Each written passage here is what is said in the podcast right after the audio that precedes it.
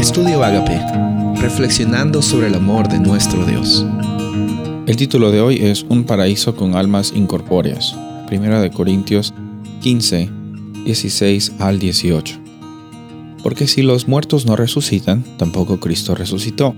Y si Cristo no resucitó, vuestra fe es vana, aún estáis en vuestros pecados. Entonces también los que durmieron en Cristo perecieron. El capítulo 15 de Primera de Corintios es un hermoso capítulo, nos da esperanza, habla acerca de la realidad de la muerte, habla acerca de la esperanza de la resurrección, pero todo esto está siempre fundamentado en la experiencia de Cristo Jesús. Así como Cristo Jesús murió y resucitó, esa es nuestra experiencia en todas las áreas de nuestras vidas.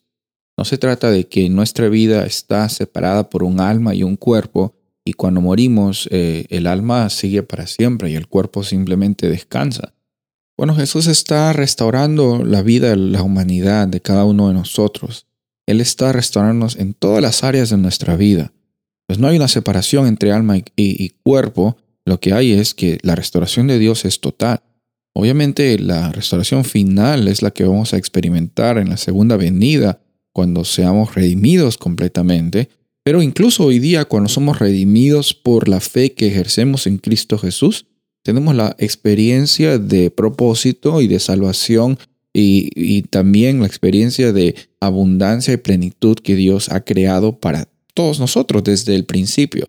Podemos experimentar hoy, aunque totalmente no hemos pasado por ese proceso de, de separarnos totalmente de esta naturaleza pecaminosa. Pero viendo esta realidad entonces no entra en como que un conflicto en, en algunas denominaciones que creen que el alma se separa del cuerpo y el alma va, ahora va a estar yendo hacia el cielo y el, alma también de las personas que, que pues no, no andaron conforme a los caminos de Dios están en el infierno sufriendo porque las almas son eternas, son para siempre. Esta no es la realidad que vemos según Primera de Corintios 15. Encontramos que hay necesidad de resurrección en la segunda venida para que las personas lleguen a pasar por una experiencia de juicio.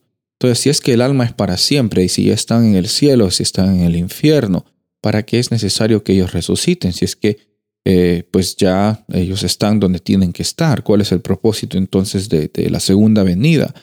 Y ahí es que encontramos un poco de incongruencia, no hay conexión con, con estas creencias de que el alma es inmortal y es incorpórea y que simplemente va a estar en el cielo o en el infierno.